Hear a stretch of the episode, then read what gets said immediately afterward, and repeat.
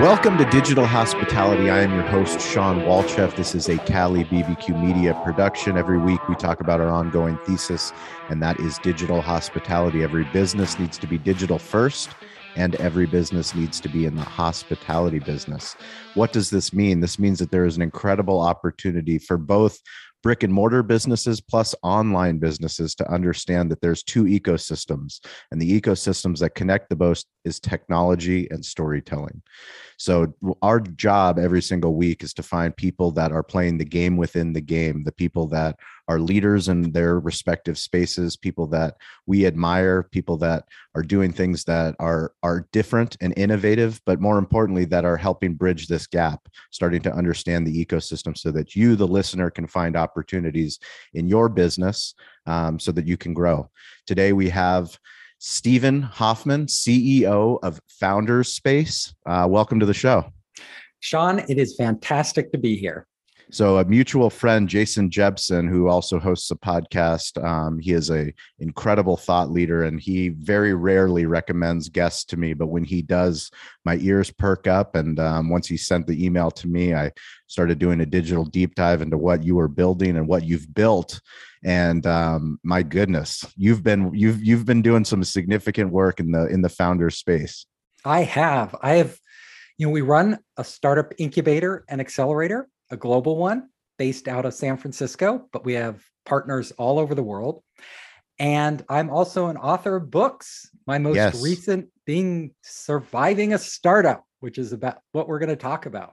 So let's talk about surviving a startup. I mean, a lot of people that listen to this show, we talk about the entrepreneurial cliff, you know, jumping off of that cliff. If you have this idea for a product or service and finding the product fit, the market fit, and understanding, you know, how are you going to document that along the way? How are you going to build community? How are you going to gain traction? How are you going to scale? How are you going to exit? All that fun stuff. Tell us why, you know, why Founders Space? So the reason is, I've done 3 venture-funded startups myself in Silicon Valley. I did 2 bootstrap startups. So I kind of know both sides of the coin, you know, what it's like to pay for everything yourself, to sweat it out, to grow it organically, and what it's like to raise venture capital and go through that whole process. And I'm also an investor. So I looked at startups from a lot of different angles. And in the hospitality business in particular, you know, entrepreneurs, it's not easy. It is tough to survive. As you know, there's a lot of competition. Right now we're facing increases in wages, which is really cutting into profits. There are supply chain issues that people are dealing with, not to mention COVID, which is never seems to end. Yep. But hopefully we're at the end right now, but it hasn't been easy. And what I tell entrepreneurs, no matter what business you're in, differentiate yourself first. Why should people come to you? Why you? There are so many other places they can spend their money and their time. If they're going to come to you, you have to give them a really good reason. Now, what I don't like is for entrepreneurs to give 5 reasons. Like, they can come to me for this and this, and then they also get this, and then there's an added bonus, this. Yeah. No, nobody does it, right? No, that's a problem with a lot of salespeople. Salespeople, they tell you too many solutions that you don't want. Right. But really, for most businesses out there, people go for one reason. Like, they have the best darn pizza in the world. I'm going there. Like, correct. You know, that's where I'm going. I love it. Or, you know, the beds are so comfortable. You know, I always stay in that, or it's the cleanest hotel I've ever stayed in, whatever it is. Yep. Usually there's one reason, and you have to figure out where you're, you know, what are people going to tell their friends? What really matters to them? Who's your target audience? What matters to them most? You know, is it price? Is it location? Is it, you know, the design, the ambiance, the feeling? What is it? And can you really deliver upon that? So we love lessons and stories. And one of the things with someone with your expertise, you've seen so many startups, you've talked to so many founders. One of the things we do love to talk about is communication, is how do you communicate that message? How do you communicate that you are different? Based off of your experience, do you have any stories of anybody that did it really well? Anybody that was pitching? Because pitching is very important, and I don't think is actually talked about a lot in business school. We started talking about it a lot more because it's telling your story. It's one thing to pitch in real life. It's another thing to pitch the internet and pitch a TikTok video, but it's just as important. As important to tell TikTok, tell LinkedIn, tell YouTube, just as it is to tell someone in real life that you're trying to raise capital. So raising capital is a really good exercise, even if you never raise a dime. And I'll tell you why, because it actually forces you to look at your business and forces you to distill your business down to its essence. Because if you're really going to attract investors, you need to be able to summarize your business very clearly and cleanly. And this is the art of pitching. It's not putting together a PowerPoint deck, putting in 20 slides of, this is the market size, this is the growth potential, blah, blah, blah, blah, blah. This is, I'll tell you right away, investors know all that already. If they're serious about if they're serious investors and they're looking into your sector, let's say it's restaurants or hotels or whatever it is, they're looking into that, then they've seen it. They've seen hundreds of these, right? Pitches. Yeah. And so they know all the basics. You don't need to tell them that. What you need to focus on, and this, why it's so good, is because it's not just investors, it's everybody you deal with, everybody you want to partner with, everybody you want to bring into your, let's just say it's a restaurant, right? Everybody you want to bring into your restaurant, it's the same pitch in a different form. Yeah. Because what the investor needs to know is what anybody needs to know. And what is the value proposition you're making? Where are you creating what I call extreme value for your customers? By extreme value, I mean there's an area where the value you provide is so much greater than any of the competitors that everybody chooses you. Most of us, why would we choose the second best? Oh, they have the second best hamburgers in town. Let's go. No, we're going to go the best. They have the second most romantic place to eat in town. No, let's go to the most romantic place if you want to take a date. Correct. Or the second best beer, whatever it is. Whatever you're delivering in your pitch to investors, you have to make that clear. Like, why are customers choosing us? Who are our customers? What exactly do they need from us that we can give them that nobody else is really giving them in our market? That's your pitch at its essence. People put in all sorts of other stuff into these pitches. A lot of them put in lots of technology, especially where I'm from, Silicon Valley, pages of tech. Nobody cares about that. Customer isn't buying. The technology either works or it doesn't. In your restaurant, if you're touting your IoT technology or whatever you're doing, your menus that are interactive, nobody cares. Correct. They care, is the service really good? Is it really fast? Is the food amazing? Is it a good environment? Those basics will always be true. Now, if technology can make those things better, then use it. If it can't, don't use it, right? So a lot of it is technology in restaurants is great when you really use it right. If let's say big data, right? I'm gathering data on all my customers. Well, the data means nothing, but how you use it means everything. The more you know about your customers, the more you know about why they come in, where they go, where else they eat, what websites they browse online, what cars they drive, then you know how to market to these people. You know how to reach them. And one of the most important things, especially for the hospitality business, that I think is going to define winners versus losers, is who are those hospitality providers that have an ongoing relationship with their customers. And the beauty of it today is that everybody has a computer in their pocket, right? It's not showing up here, but you know what it is. It's a phone. It's a smartphone. We talk about it all the time. Yep. Everyone's got a point of sale in their pocket. Right. And it's not, and it's a way not just for you to sell them, but for you to have a dialogue with them, an ongoing dialogue about not trying to, sell them the next burger, sell them the next whatever, vacation. It's a way for you to sell them on who you are, your brand, your relationship to them. What do they get? What do they want out of you? And how can you keep giving them things that are valuable to them so that you're always on top of their mind? when they come to making buying decisions, you know, whether it's traveling, whether it's eating out, whatever it is. That is a beauty. So if you're pitching to investors and you want to say why we're different or what technology we're using, it all has to point in the same direction, right? Yeah. It all has to point, it has to be very simple. Like, this is the relationship we have our customers. These are our customers. That's why they come to us. This is maybe the technology we're using to actually amplify that, or to actually enable that connection to happen. That's very fascinating.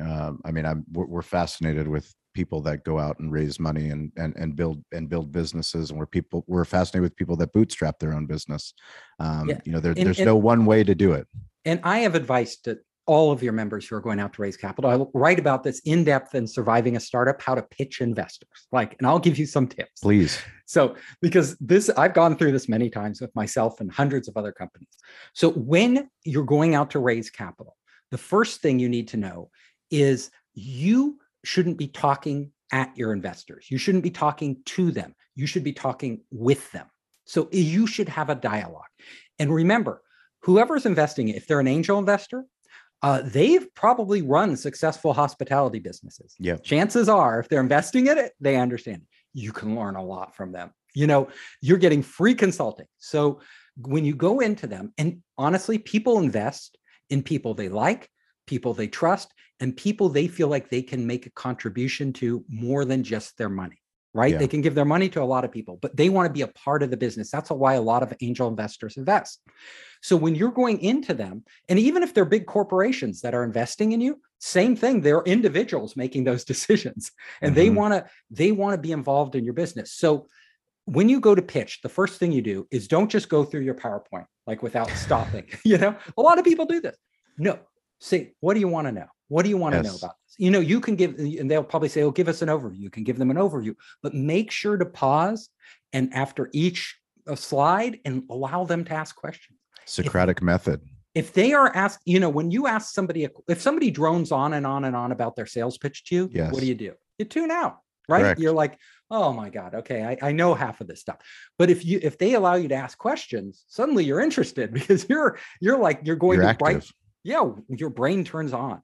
So you want to turn on the brain of your investor. And then the more they're talking, the more they're selling themselves psychologically, and the more information they're giving you about the market they're seeing, your competitors, the experience they've had. And after every pitch, lesson number 2, rework your pitch. They just gave you a lot of feedback, whether they thought they were doing it or not.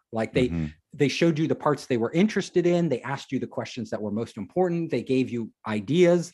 If you're having a good conversation, take that and put that back into your pitch, refine your pitch.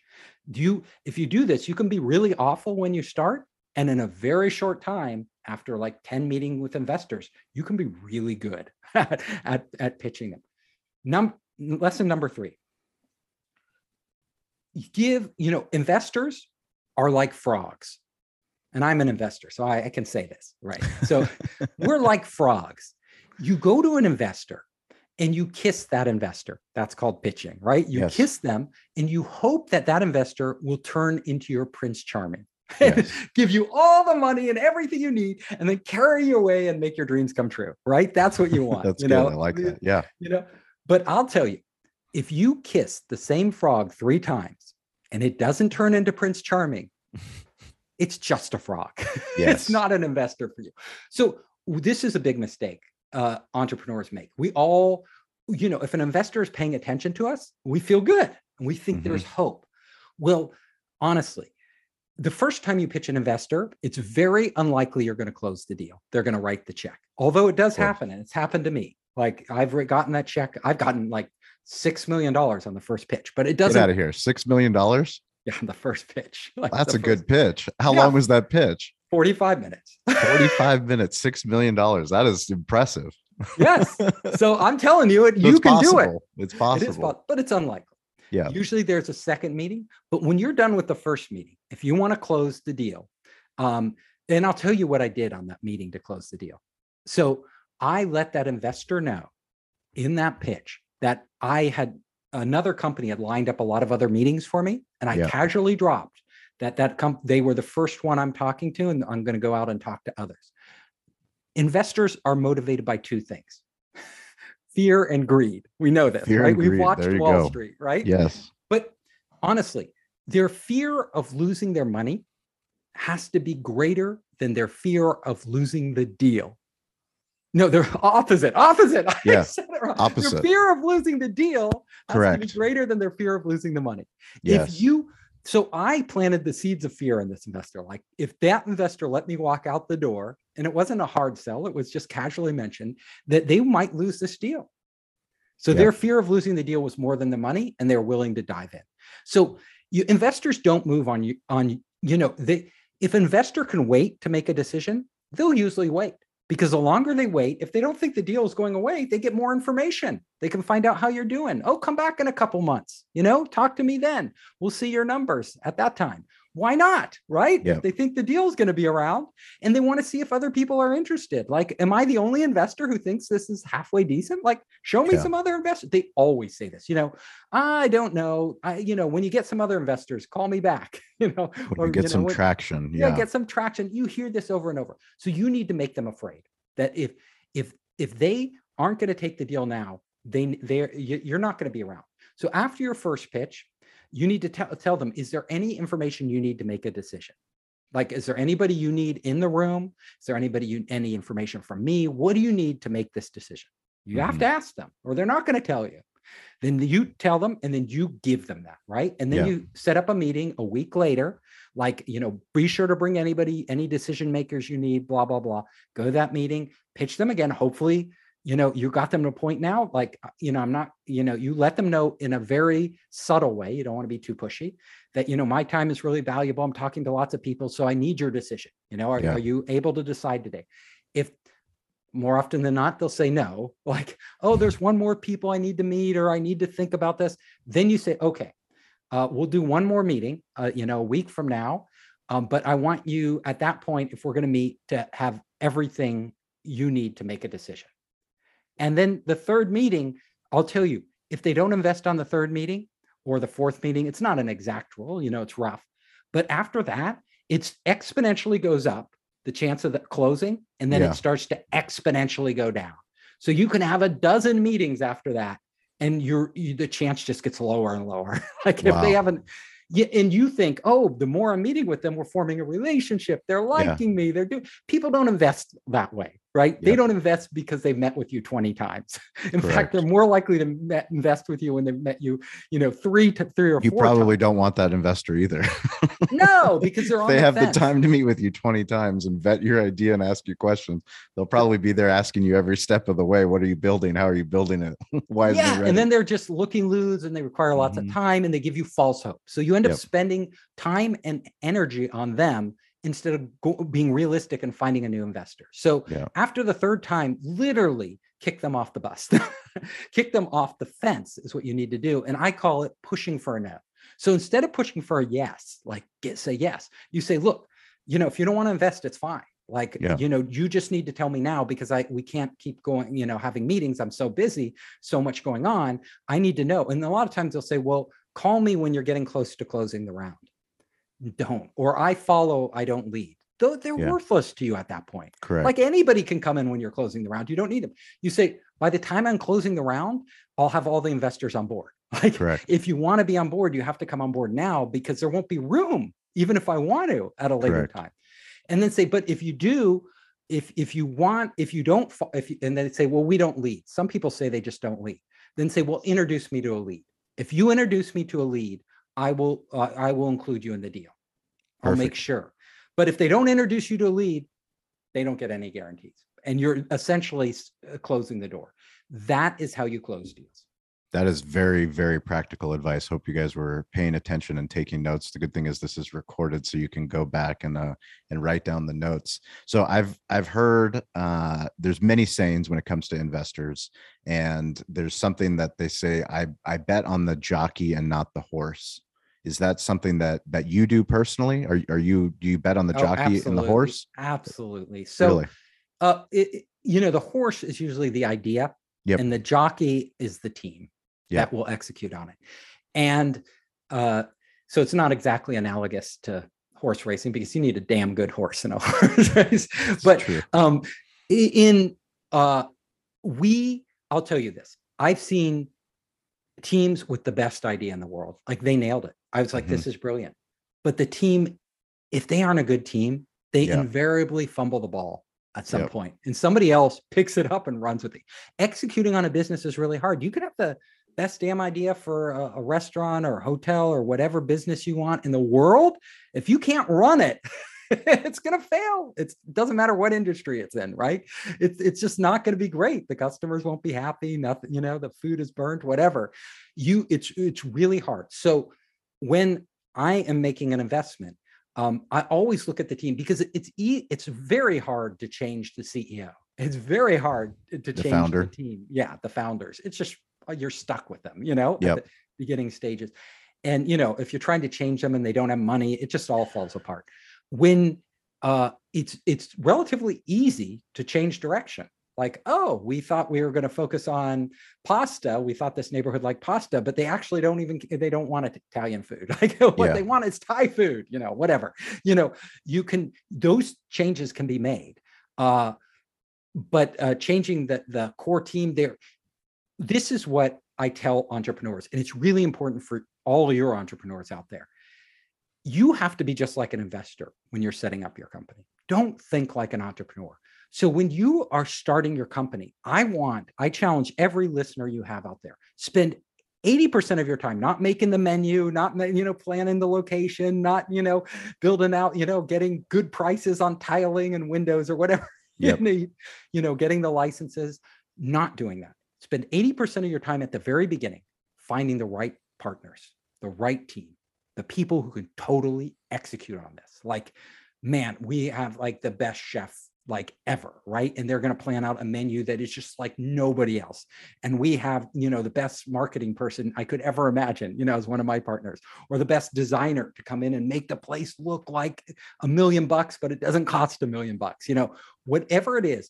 Spend 80% of your time not taking anybody you can find or anybody who's been available or even people you've worked with before, but really the best, and get them interested in your vision and make them a part owner of it. Because even if it's a small share, you know, if they're invested in making this a success, you know, what you want is a big pie as possible, right? Yep. You don't want a struggling business. It takes more work to run a struggling business, especially in hospitality, than it does a successful one. Like, so make it successful, right? Think bigger, you know, where could we go with this? Where could we franchise it? Could we do this? Could we do that? What are the potential for this business? Sell them on that vision. That's what leaders do. You don't have to be the best chef in the world. You don't have to be the best, you know, interior designer in the world. You don't have to be the best marketing person in the world, but you have to be the person who finds those people, inspires them, brings them into your business, then brings investors in. That's your job as the entrepreneur. I think, you know, one of the most important things that people take away, especially if you're in the hospitality business or you're a restaurant owner or small business owner, is that there's a sense of pride when you say that you're an owner operator. Because I'm willing to roll up my sleeves and do anything possible. I've done all the jobs, but really that advice that you shared is so powerful because, you know, if you think that you're the CEO of a small business, stop thinking that you're the CEO. Think the way that Simon Sinek talks about is a chief visionary officer. And you use the word vision, and we use the word pitch and the big idea and finding the people that can execute this big idea. Once you start working on your business as opposed to in your business. And it doesn't matter the size of your business, but the more that you can do that and have these big ideas and execute and communicate these big ideas and then actually execute, set up the team to help you execute it, then now you're actually talking about building something that's going to attract other people. Other people that are going to work there, other people that are going to buy into the business, other people that are going to invest in the business, other people that want this business in their village and their community. I couldn't have said it better. And the only person who can do that is the CEO. Like all the other jobs can be done by other people. But if you're spending your time doing all these other jobs, you're not doing your job. And your job is, what is the vision of this business? Why do people want this business? Why is it needed? Who do I need on board to make this happen? All your time should be going into that. Your job is to feed the business, to bring things into the business from the outside that aren't there. And everybody else's job is to take those materials that you're bringing in and build it. Not so that mentality is absolutely essential if you're going to run a really successful business. If you're just, not going to be struggling day to day, with just a small business. And I'll tell you, the people, if you can't do that well, partner with somebody who can. Honestly, you'll end up doing better. Not everybody has the talent to do that.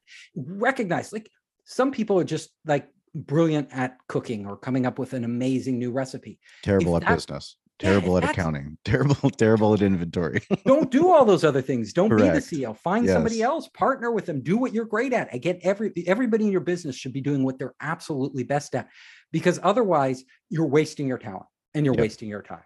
Yeah. So I've heard that if you're fundraising and you want advice, ask for money.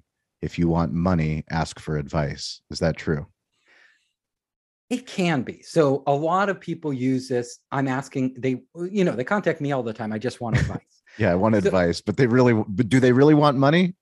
They always want money. They always want money. They always want money. Since you have money to pass on, why don't you pass on some to, we're building the Amazon Prime of barbecue over here in San Diego. You can send us some money while you're at it. They want money. If they wanted advice, they could read my book. Yeah, correct. They don't need me on the phone.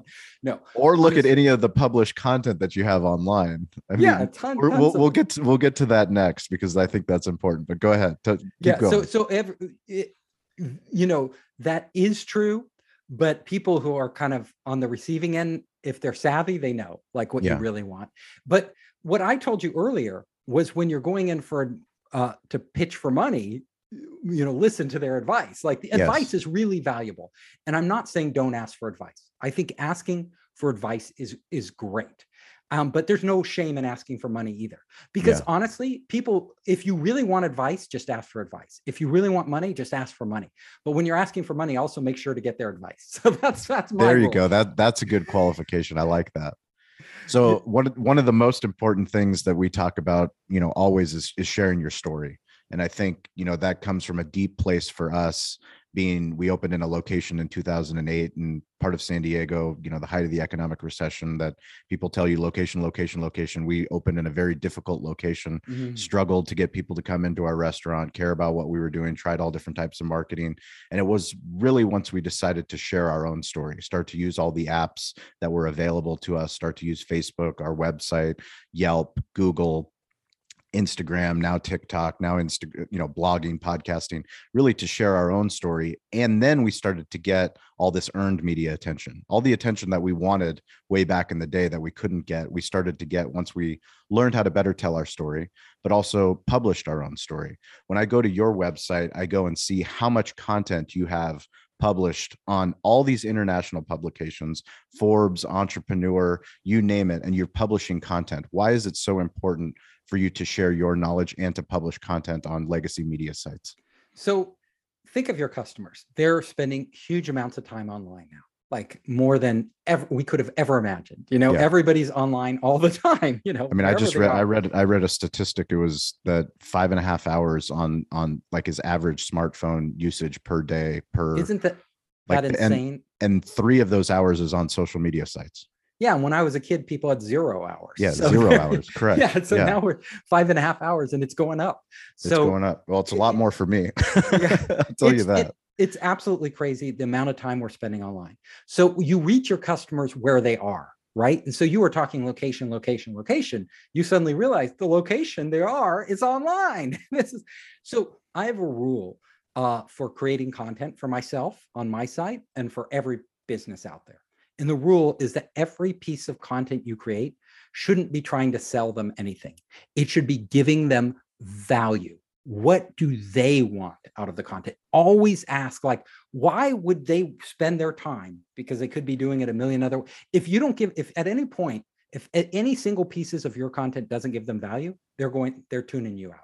They're going somewhere else. Yep. So if yours is about, amazing barbecues and stuff and sharing recipes and sauce and your story and ideas and inspiration, those, and your customers love that, that's what you give them. In my case, I'm trying to do now, in this podcast, is I'm trying to give you really practical, usable advice. like that you can take home and say, oh my God, I'm going to put those to work. Like yes. That's going to actually make a material difference in my business. So that's what I do with my content. That's what, it doesn't matter what industry you're in, look at who you're targeting and why would they go there? Why are they consuming that? And weed out every other piece of thing, every sales pitch, everything.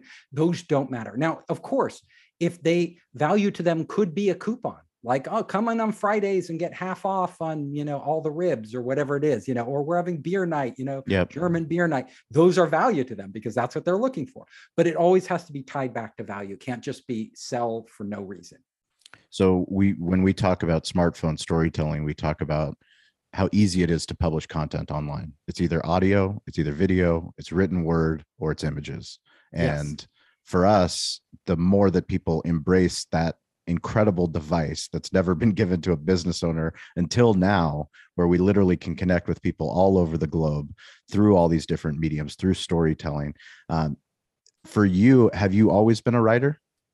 So, I was actually dyslexic as a kid, so I was really terrible at writing, but after huge amounts of effort, I became a good writer, I would say, at this point.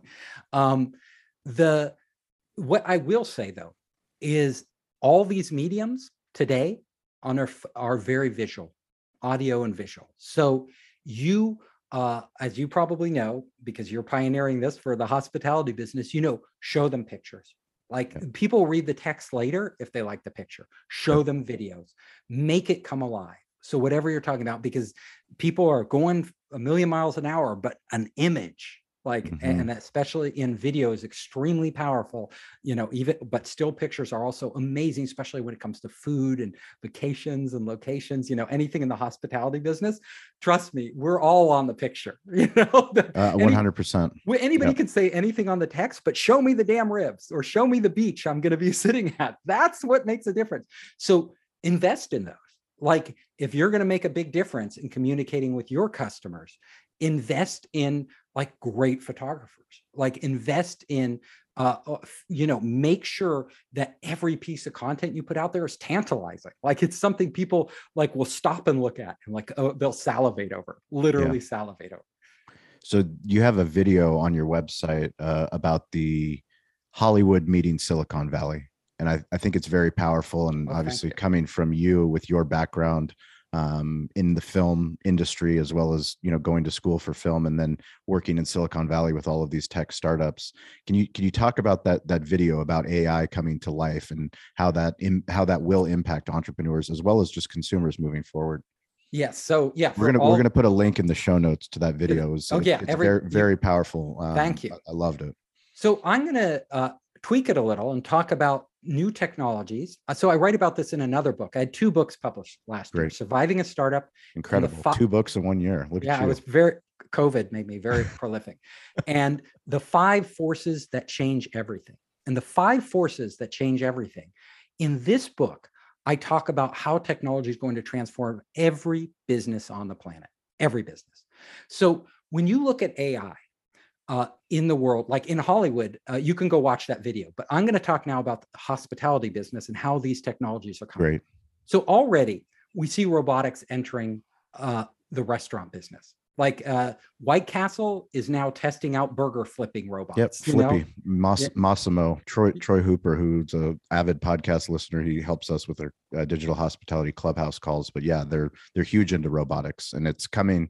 It's already here. It's not coming. It's here. It's here now. Like, yes. So everybody's going to have to upgrade to be competitive, right? Yep. And there's a labor shortage. So it makes it's perfect timing, right, for this technology. And that's going to cross every food category. Everything that can be automated will be automated over time. Yep. AI is an incredibly powerful technology, machine learning, because in your, I know I'm in Northern California right now, and a lot of restaurants have closed because they simply can't get enough staff, yep. right, to run them. So people should start thinking today, is there a way where people can interface very naturally with a machine? And AI is getting so good right now at answering questions, at actually processing stuff. It can do a lot of what people do and a lot faster and easier. You know, and if you think people want a human face, remember, Versateller machines at the bank. You know, yeah. When they first came out, people were like, no, I'd rather go talk to a teller. Nobody wants to talk to a teller. No one wants to talk to a teller. No one wants to wait in line. In the future. No one wants to go to a bank. Yeah, nobody wants to go. They want to do it on their phone. Their 100%. Phone. I don't want to go to the bank. So in the future, nobody's going to want to have to wait for a waiter or waitress to come to their table. Like it's already here. I mean, we use Toast technology for order and pay. Back to everyone has a point of sale in their pocket. QR codes, people have already been conditioned how to use QR codes because of the updates to Apple phones and Android phones. It's so easy for somebody to, it's literally, so you sit there and once you experience this digital hospitality, what we call digital hospitality and what Toast has enabled us to do. The next time you go to a restaurant, you have to wait for a server to come and bring you, you start to get upset because now you're losing that time. Right. Why should I have to wait when I have the tool? Why do I need to tell this human the same thing that I literally can put in and will go directly to the kitchen? What am I waiting for? Right. And it's always so painful to watch them walk past you and go to another table. It's very painful. And you're waiting. It's not hospitable. Like trying to get their attention. Yes. And, you're waiting to pay. You're waiting for them to drop the check. If you want to see the future, go to Asia now with QR codes. Like Asia has been doing this for, everywhere for over a decade, QR codes, they're way ahead of us. But literally you go into every store, convenience store, wherever it is, you're paying with everything, QR codes, doing everything.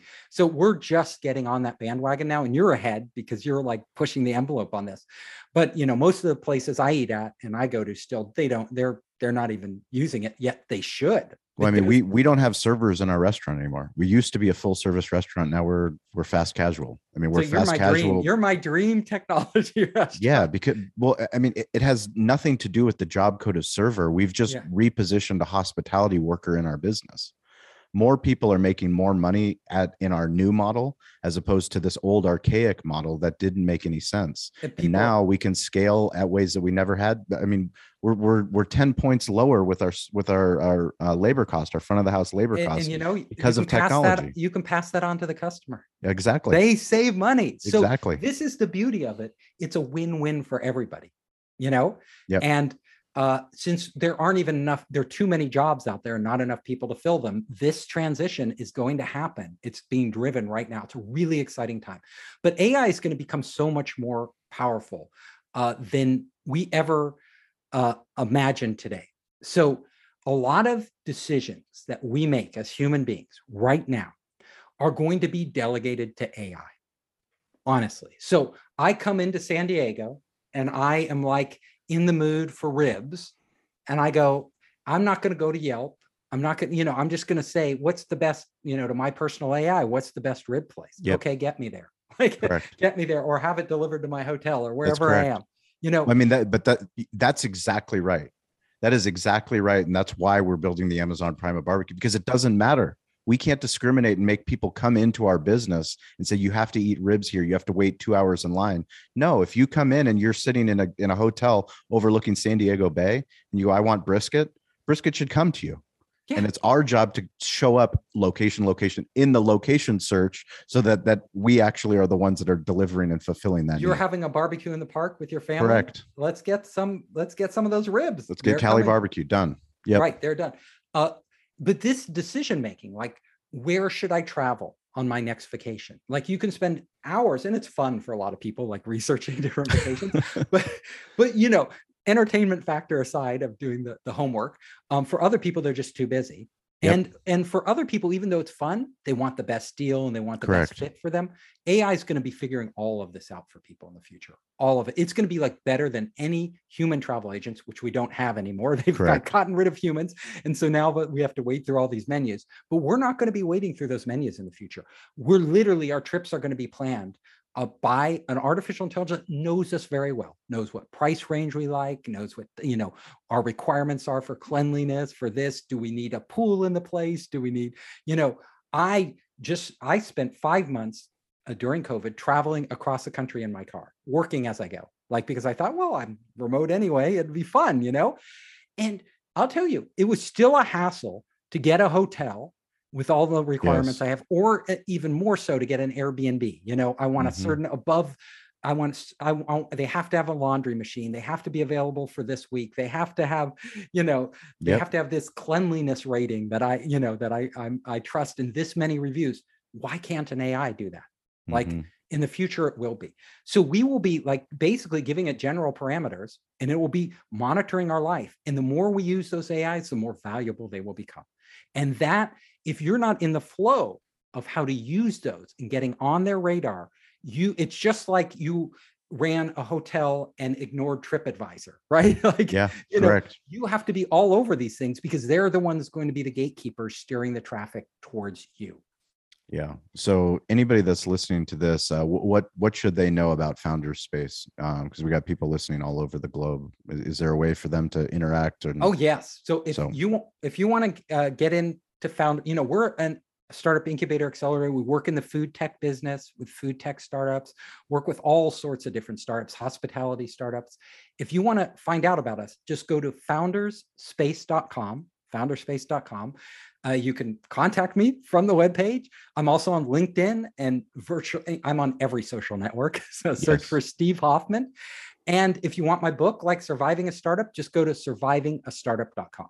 That is awesome. We will put links to all three of your books. 3 books, or how many books do we have? 3. So I Make books. Elephants Fly, which is about innovation. Surviving a Startup, you know what it's about. And the 5 Forces That Change Everything, all about tech changing our world. I love it. Well, we're super lucky that you spent time with us today to share these stories. This is very impactful. We're very excited. Hopefully, when our episode publishes, we do a weekly clubhouse on Wednesdays at 10 a.m. and Fridays at 10 a.m. Pacific Standard Time. But we'd love to have you on as a featured guest so that people can ask you questions. Oh, I love it when people ask questions. And I can't wait to get down to San Diego and go to your barbecue. I can't wait. I'm going to go. Well, we're very excited. We can show you the master smokehouse and media center we're building. We've got 2 ghost kitchens. Our next ghost kitchens coming live here next month. And you are really on the ball. You are like on the cutting edge. We've learned a lot.